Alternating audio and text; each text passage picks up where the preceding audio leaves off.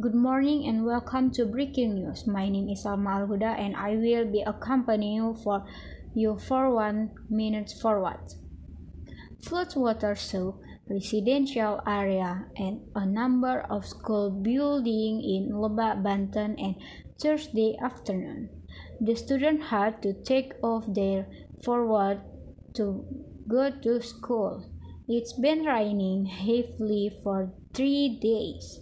Activities of residents and students are disturbed. One of the State High School, one Rangkasbitung, Lebak Banten. Flooding has high as thirty to fifty centimeters.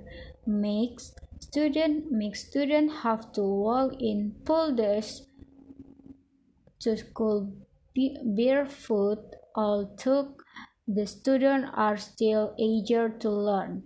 Until last night, the rain still poured in Rangkasbitung area, Lebak Banten. Residents expect the water system to be repaired soon.